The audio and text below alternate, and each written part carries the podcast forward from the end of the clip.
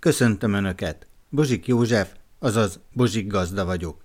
A Kossuth Rádió kertészeti podcastjében a faiskoláról készítettem Önöknek egy hosszabb összeállítást.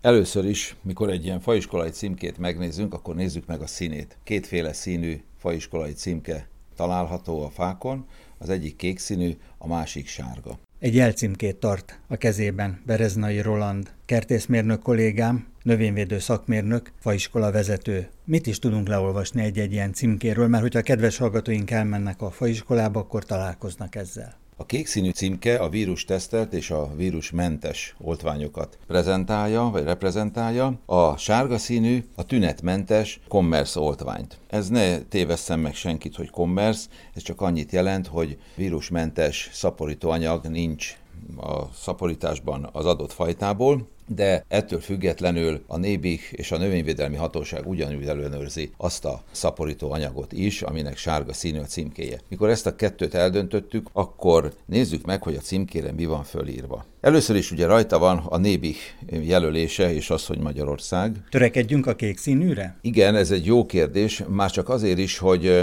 főleg a csonthéjasoknál ez talán a legfontosabb. Ott olyan vírusok fordulhatnak elő, mint például a Plampox vírus, tehát a sarka vírus, amely a kajszi barackot, az őszi barackot és hát legfőképpen ugye a szilvát károsíthatja. Kiküszöbölni természetesen nagyon nehéz ezt a vírust, mivel legnagyobb részt ugye a levéltetvek terjesztik, de az, hogy egy szaporító anyag vírusmentes vagy vírus tesztelt a csonthiasoknál nagyon fontos. Most hozzá kell tenni azt is, hogy azért, mert mondjuk nem kék egy csonthéjas gyümölcsfa, attól az még kiváló minőségű lehet, mint ahogy említettem is, tehát a növényvédelmi hatóság vizsgálja, és vannak olyan régi fajták, és itt a őshonos gyümölcsfajtákról beszélünk, szilvába, kajsziba, őszibarazba, stb., ahol egyszerűen nincs is olyan törzsfa, ami ezt lehetővé teszi, hogy vírusmentes vagy vírustesztelt szaporító anyagot szedjünk róla, de mondom, ez azért ne tartson vissza senkit attól, hogy abból ne vásároljon, különösen abból a szempontból, hogyha vizsgáljuk, hogy hát az adott fajtát csak ilyen formátumban lehet már beszerezni. Mit is látunk akkor a jelcímkén? Itt vannak a címszavak, vagy sok mindent olvashatunk róla? Ugye először is, ha sorba veszük a faj, az lehet ugye alma, körte, cseresznye, megy, szilva, stb. stb. Tehát ez a faj. Ez most éppen egy szilva ez egy. Egy szilva jelcímke. Utána a következő sorba a fajta. Tehát mit tudom én, a szilván belül, mondjuk itt a kezünkben egy altánringló van, tehát a, a fajta az maga a, az altánringló, következő sor pedig az úgynevezett alany. Ezt most... hogyan tudjuk értelmezni, hiszen ugye alany állítmány, inkább az irodalomra gondolunk, de itt mást kell gondolnunk. Hát igen, ha, aki esetleg kevésbé jártas ebben, az tulajdonképpen arról szól ez az alanytörténet, hogy a gyümölcsfa két részből tevődik össze. Van a gyökér, és van a földfeletti rész. Most a nemes. A, a nemes, mondhatnánk így is. Itt az altáringló volt az. Így van, tehát az altáringló. Na most tulajdonképpen az alany az van a föld alatt, ez képezi a gyökeret. Most a alany az általában valamilyen az adott fajon belül, tehát szilván, kajszín, valamilyen vadfaj. Tehát, mit tudom én, vadkajszi, a szilván belül a cseresznye szilva, vagy egyébként Igen, mirabolán van írva, igen, egyébként mirabolán van írva, de hogy tudjuk, ez a sárga és piros színű apró gyümölcsű szilvafajról beszélünk. Mert ugye nagyon sok kedves hallgatónak lepusztul, vagy előfordul, hogy lepusztulhat a nemes fajta, és előtör az alany, a mirabolán alany, és akkor terem valamit, sárga színűt, pirosat vagy kéket, és cseresznye szilva Cseresznye téve mászóval, prunus cerazifera. Nos, közhasználatban és szakmai szempontból a mirobalánnak You. Mert ugye ezt tudják olvasni, kedves hallgatóink akkor. Na most a következő ilyen a termelő. a termelő. A termelő, hát ugye oda van írva, jobb esetben ott van az illető neve, ha nem, akkor egy számot látunk, ha nagyon tudni akarja valaki, hogy ez a szám kit takar, akkor a nébiknél ezt megtudhatja. És hát utolsó sor, ami az csak annyi, hogy uniós szabványnak megfelelő a termék. Tulajdonképpen ez a faiskolai címke, amit a nébik ad ki egyébként, a kék színű, tehát a vírusmentes és a vírus tesztelt címkéket, azok sorszámok alkalmazottak, és növény útlevélként is szolgálnak, tehát akinek ez egy gyümölcsfán, aki ezt meglátja, az tudhatja, hogy ez egy hivatalosan szaporított, ellenőrzött terméket fog venni, aminek a fajta azonossága is biztosítva van. Mit is jelent az, hogy alany? Hogyan tudjuk ezt elmondani kedves hallgatóinknak? Az alany a növénynek, a gyümölcsfának az a része, ami a talajban található, tehát ez képezi a, a növény gyökerét. Erre a vadcsemetére, mert most mondjuk így, hogy vadcsemete, szemzik rá, vagy oltják rá a különféle nemes gyümölcsfajtákat, hiszen a nemes gyümölcsfajták általában ugye a termés képzésre vannak nemesítve, és nem arra, hogy egy stabil és különféle talajviszonyoknak ellenálló gyökérzetet fejlesztenek. Ennek következtében használjuk az alanyokat, tehát vadcsemete. És hogyha sorba megyünk szépen, akkor egy-két példát is mondanék. Például almánál ugye többféle alanyal is találkozhatunk. Legfontosabb szempont, ami szerint mondjuk sorrendben rakhatjuk, a növekedési erély. Ez azt jelenti, hogy azt a növekedési erét értjük ezen, amit a gyümölcsfa majd a termő korában produkálni fog. Tehát vannak gyenge növekedést biztosító almaalanyok, vannak középerős és erős növekedést biztosító almalanyok. Most csak a legegyszerűbb példákat, mert a világban itt több száz, több ezer alma alany van nemesítve, de amivel a faiskolai árudákban állunk találkozhatunk, mondjuk az M9-es alany, ami egy igen törpe növekedést biztosít majd a nemes fajtának. Régebben volt az M4-es növekedés, amit már nagyon ritkán használnak, utána az MM106-os alany, ami egy középerős fát képez, és hát a, a sor legvégén, ami erős növekedés, az a vadalma. Hát vadalmát is most már eléggé ritkán használnak, főleg díszfáknál használják a vadalmát, hát ott óriási fákat érhetünk el, meg hát régebben, és még azért talán egy pici szegmensben használják a őshonos fajták szaporításánál is, amikor például mondhatnám, hogy szoliternek ültetnek egy, egy almafát, amire azt szeretnék, hogy óriásira megnőjön, na hát akkor annak vadalanyon kell, hogy legyen, és akkor ez egy óriási, hatalmas fát nevel, hát idővel természetesen. Tehát nagyon fontos, hogy az almánál ugye nézzük, most azt azért tudni kell, hogy a gyenge növekedésű, tehát mint az M9-es alanyon lévő almafákhoz azért támrendszert kell. Az MM106-oson, ami egy középerős növekedési, oda már nem kell támrendszer, zárójelbe meg támrendszer egy oszlop vagy húzal, és akkor ennek megfelelően kialakított koronaforma. Természetesen a vadalmához és az erős növekedési almákhoz meg pláne nem kell már támberendezés. Említi, hogy MM 106-os, nekem eszembe jut az M26-os. Kettő Igen, között nagyon jó kérdés, egy picit átugrottuk, ez rendkívül jó. Az M9-es és az MM106-os között van az M26-os növekedésben. Tehát akkor mondhatjuk úgy is, hogy M9-es igen törpe, fél törpe, az a M26-os, és a középerős növekedésű pedig az MM106-os alany. És ha most mindjárt megkérdezésre kerül, hogy mi az, hogy MM, az MM, ami MM jelzéssel van, illetve alany, az azt jelenti, hogy vértető rezisztens. Tehát ez azt jelenti, hogy a vértető, mint kártevő, az a gyümölcsfát ugye károsítja, és főleg a gyökerek, tehát a gyökér nyaknál fordul elő, ami ellen ez az MM106-os alany ellenálló megyfákat kivettük az őszön a helyéről, a kertből, a nagy termőképes fákat, mert tönkrementek, és most oda a helyére ültethetek-e újabb hasonló kis megyfákat. Megyfa után ültessen megyfát? Én nem tenném. Dr. Végvári György, egyetemi tanár, az Eszterházi Károly Katolikus Egyetem professzora. Tulajdonképpen a csonthéjas gyümölcsű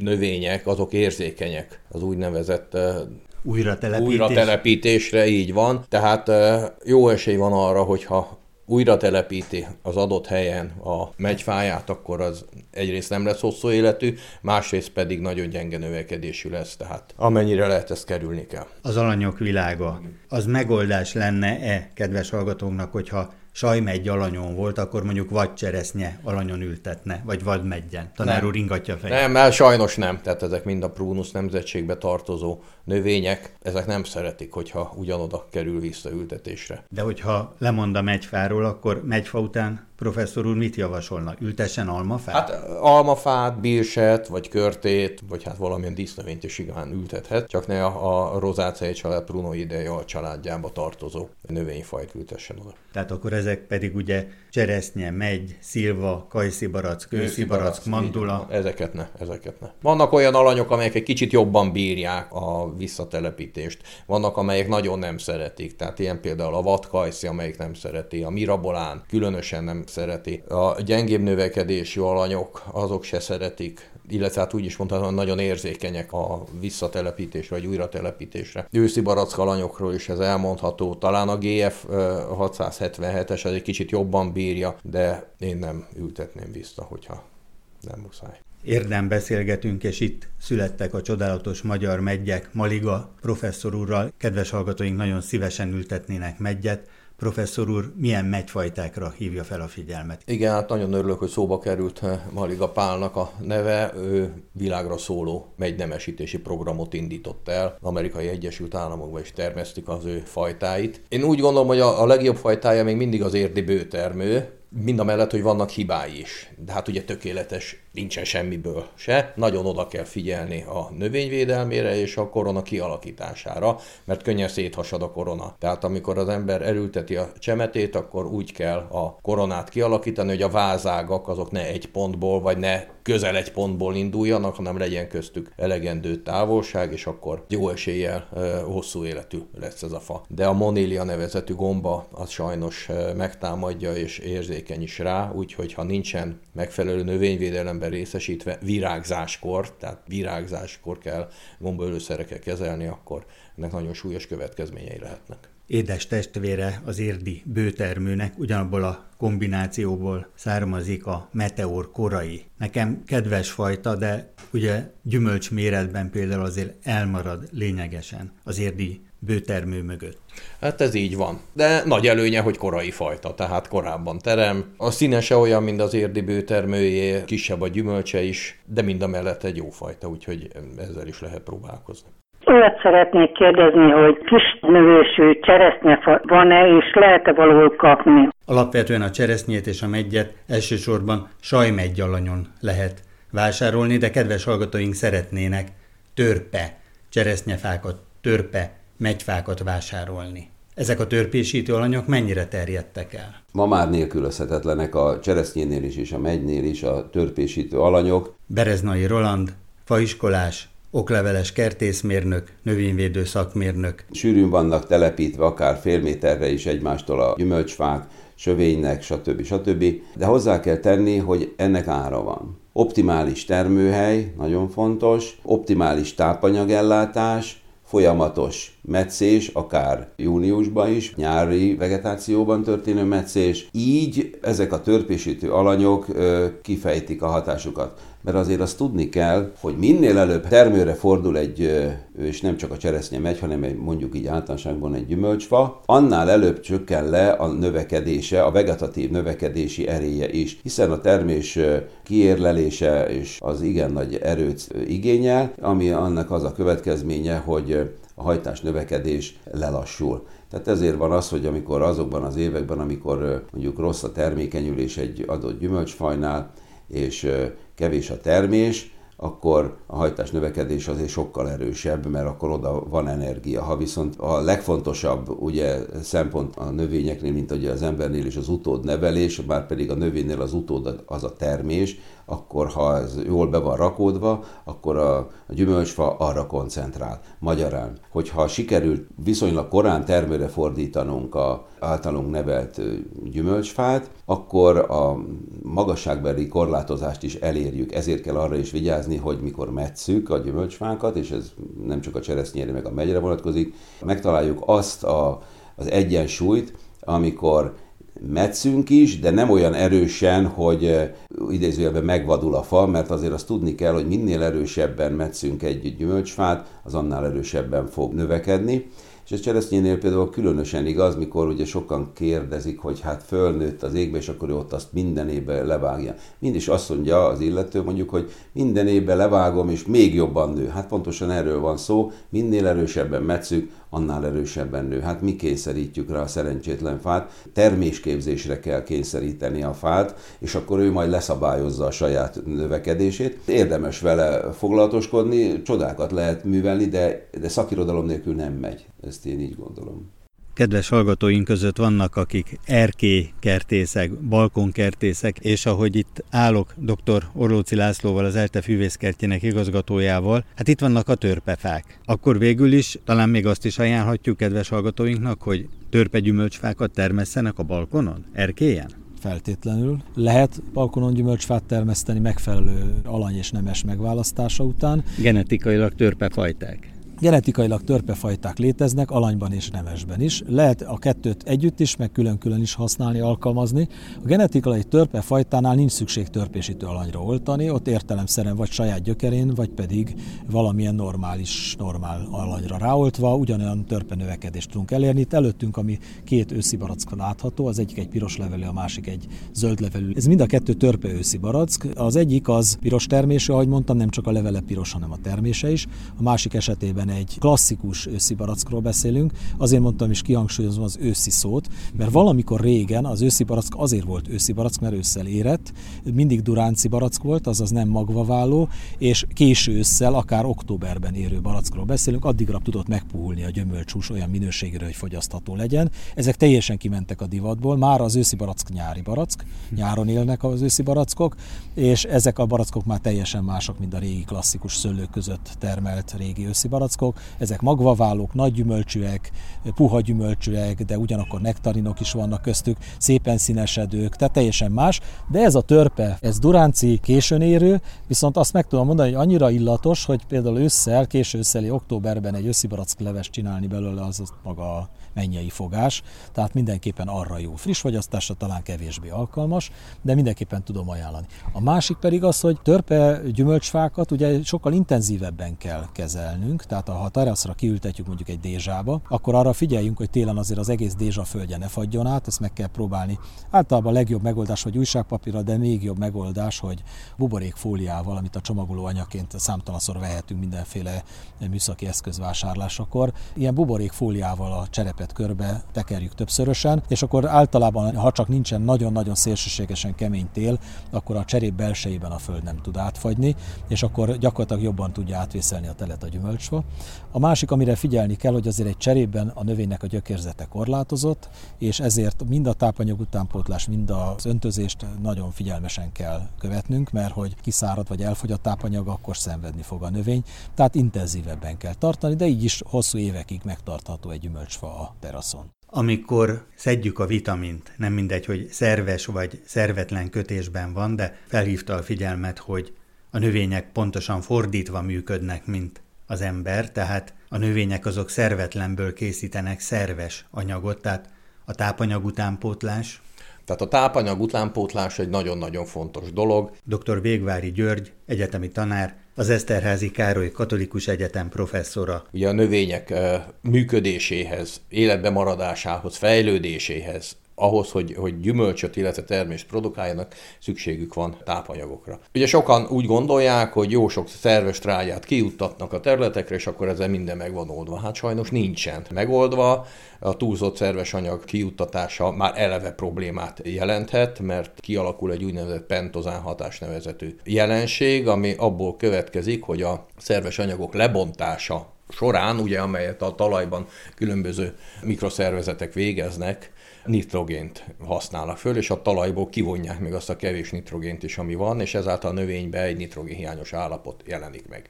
Na most a növények szerves anyagokat nem vesznek föl, nem szerves anyagokkal táplálkoznak, a növények szervetlen anyagokat vesznek föl, ezért nagyon fontos, hogy a szerves trágya érett szerves trágya legyen, ami tulajdonképpen az érés során egy mineralizáció következik be, tehát a szerves anyagok elkezdenek lebomlani, és azok a szervetlen anyagok jönnek létre, amelyeket aztán a növények a későbbiekben fel tudnak venni.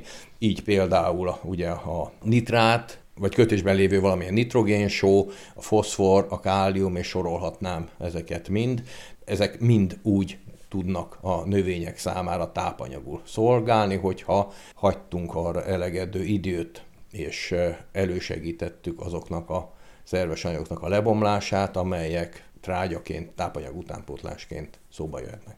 De akkor ugyanerre kell figyelnünk a komposztálás során is. Így van. Tehát a komposztálás is nagyon fontos, hogy a szerves anyagok le tudjanak bomlani. Ugye két irányú lebomlás van. Egyrészt van ez a mineralizáció, amikor a szerves anyagokból szervetlen anyagok alakulnak ki. A másik nagyon fontos dolog, amit szintén többen nagyon rosszul tudnak, hogy a trágyára, meg a fekete színű talajokra azt mondják, hogy humusz. Hát a humusz nem az, az távol áll a trágyától, az egy rettenetesen bonyolult szerves anyag, amely a talaj élethez, illetve a talaj megfelelő szemcsés kialakításához rendkívül fontos dolog, és ezek a humusz molekulák tudják tulajdonképpen hosszú ideig tárolni, megkötni ezeket a szervetlen anyagokat, és aztán utána leadni a növények számára, hogy azok föl tudják őket venni. Például korábban volt olyan tanítás, mikor általános iskolában mi tanultuk a komposztálást, egyrészt kizárólag a föld alatti komposztálás volt és két évig, ahhoz adagoltunk nitrogén műtrágyát, nitrogén tápsót. Most látom, hogy van egy olyan tendencia, hogyha valaki azt mondja, hogy műtrágya, tápsó, az már úgy eleve gyanút kell. Lehet, hogy gyanút kell, de kell. Tehát egy komposztáláshoz is, hogy ott végbe menjen, a tápanyagoknak az átalakulása, a szerves anyagoknak a lebontása, szükség van nitrogénre. Épp ez a pentozán hatás, amit itt az előbb említettem, a szerves anyagok lebomlása, mineralizálása során az ott élő és ezeket a folyamatokat irányító, illetve véghez vívő baktériumok, gombák, ezek nitrogén igényesek.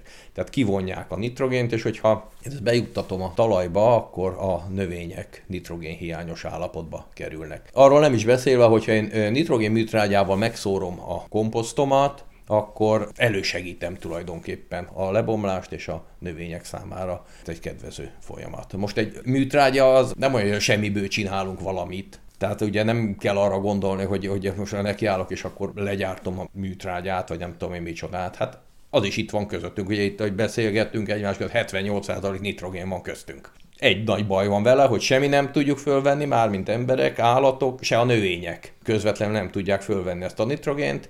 Ugye ezt végzik a, a nitrogén kötő baktériumok természetes körülmények között, hát, illetve a nitrogén gyárakban, nitrogén műtrágya gyárakban ezt a levegőben lévő nitrogént hozzák olyan formába, amelyik a vízben oldódik, és a növények föl tudják venni. A másik két legfontosabb tápelma nitrogénen kívül a foszfor és a kálium. Kedves hallgatóink kérdezik, hogy melyiket mikor kell kijuttatni. A foszfornál még arra fölhívnám a figyelmet, hogy az nagyon jó dolog, hogyha a szerves trágyába, a komposztba beleszórunk egy kis foszfátot is. Tehát valamilyen foszfortartalmi műtrágyát, mert ezt amikor a szerves kötésbe a humusz molekulák megkötik, akkor utána ez nagyon hosszú ideig a növények számára felvehető formába, illetve tudják tartani, illetve le tudják adni, amikor a növények számára ez szükséges. Kipusztult egy szilvafán, és akkor szeretném, ha ajánlana valami olyan fajtát, ami rezisztens, tehát hogy nem kellene olyan sokat permetezni. Faiskolájának lerakat vezetője Krasznai László, és itt van egy kedves hölgy, aki szeretne valamit vásárolni. Keresnék egy olyan nagyon jó finom szilvafajtát. Hallgassuk meg ezt a tanítást archív felvételről.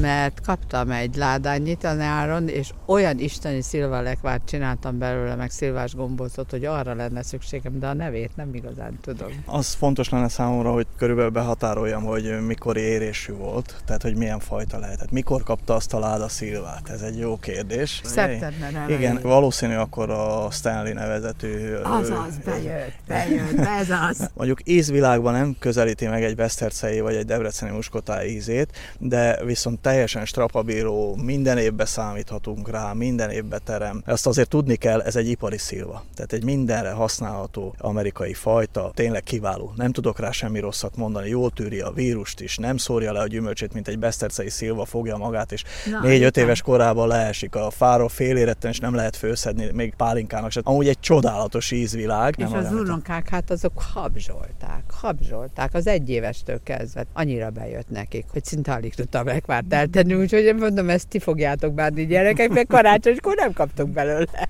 Menjünk akkor el a Stanleyhez, és hogyan válasszunk egyáltalán? Mit javasol, hogy mire kell figyelni a faiskolában ilyen választásnál, szabad gyökerű gyümölcsfoltványok esetén? Leges legfontosabb, hogy a gyökere milyen. Rengeteg gyökér az csak úgy pumpálja bele a tápanyagot, meg mindent az új hajtásokba. Tehát ez egy nagyon fontos dolog, hogy először ránézek, akkor megnézem azt, hogy így kívülről hogy néz ki, de igazán amit rejt, az a föld alatt van, az a fontos a gyümölcsfa választásánál. Itt vannak a Stanley, suhángok, tehát nincs elágazás, nem koronásak, de ez nem baj, mert így legalább a törzsmagasságot is mi magunk meg tudjuk határozni. Így van, valóban, amelyik elágazós, ott már sokkal többet kell vágni, mint egy ilyen idézőjelben mondott pecabotnál, mert itt én határozom meg. Mindig azt kell szem előtt tartani, hogy ki mekkora törzset akar, mert mindenhol változik. Van, aki alatt a kapagépez, van, aki alatt a járká, kocsi bejáró mellé teszi. Fűnyíró. Fű, mindenféle variációk vannak, miután elütettem, mekkora törzset akar, és akkor, amikor készen van a törzs magasság, akkor még plusz 50 centit rászámolok, és ott vágom el. Ez nagyon sokat jelent, és még valamit kérdeznék, hogy mi a magasra nő, mennyire lombosodik. Határozott nagy széthajló koronát nevelő fajta.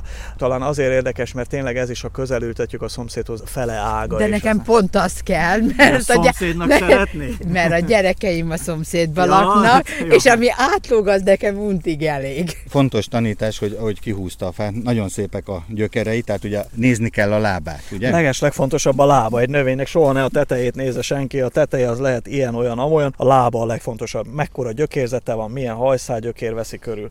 És hogyan ültessük majd el? Ültetéskor bármennyire is furcsa most, és rengeteg talajba most a víz, akkor is be kell iszapolni. Kiásom a gödröt, teszek a gödör aljába szerves trágyát, arra földet teszek rá, és De akkor egy ugye a 45 gyökereket vissza kell vágni. tehát a vastag gyökerek végéből annyit visszavágok, hogy tejfehérek legyenek. A metsz felület tejfehér. Ha már egy kicsit barnásabb, addig vágom. Lehet, hogy ez egy fél centi, lehet, hogy egy centi törött gyökereket levágni róla, és amikor betapostam, akkor 50 liter vizet oda kell neki adni, hogy az összes gyökér közé befolyjon az iszap, mert ha a föld veszi körbe a gyökerét, nem fagy meg érdekes módon, ha a levegőbe van, megfagy a gyökér. Na most itt van a szemzéshely, ugye lehet látni a törés mutatót, hogy idáig az alany, utána jön a nemes, milyen mélyre ültessük. Van, aki ugye egy kicsit túlzásba esik, fogja, aztán elülteti fél méterre mélyebbre a kelleténél. Nem szabad. Úgy kell elképzelni, hogy valahol beszemezték. Az a szemzés az a föld fölött szemződött, tehát az eleve a föld fölött volt. Ennek a szemzésnek tulajdonképpen nem kellene a föld alá kerülni. Na most azt nem mondom, mert azért úgy milliméterre nem nézegeti az ember, de hogyha egy kicsit egy fél centivel följebb kerül a föld, az nem gond. De ne az legyen, hogy fél méterre, de az se legyen, hogy a gyökerek kint vannak. Úgy mondjuk mindig a csomóig Kedves házaspár,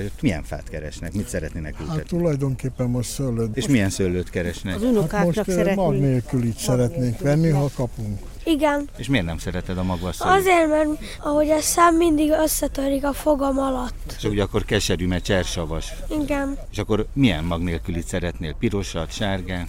Mindegy. Csak az a lényeg, hogy mag nélküli. Igen. És gondoltak valamire? Ismerik a mag nélküli fajtákat? Val- Hallottunk, meg láttunk is, de mindegy, hogy fehér vagy piros. Mag nélküli szőlő sajnos ezek a fajták, amelyek most kaphatóak, például a szultanina, vagy a belgrádi magvatlan, Beogradska beszemena, vagy a kismis moldávszki, a moldáviai magvatlan, ezek államilag minősített fajták, de ezeket azért védeni kell, ezek nem rezisztensek. Én sokat permetezünk, úgyhogy szomszédomban van egy nagy szőlészet, és akkor úgyhogy leesem a licséket, hogy mikor permeteznek, mert akkor... Irányadó, hogy akkor nekem is igen, kell. Igen, igen, igen, igen. Kedves hallgatóink, van egy éjjel-nappal működő üzenetrögzítő, ezen várom az önök kertészeti kérdéseit, amelyek alapján készítem el az újabb összeállításokat. A telefonszám a következő 061 328 73 00. Várom önöket egy újabb epizóddal a Bozsik Gazda Podcastben.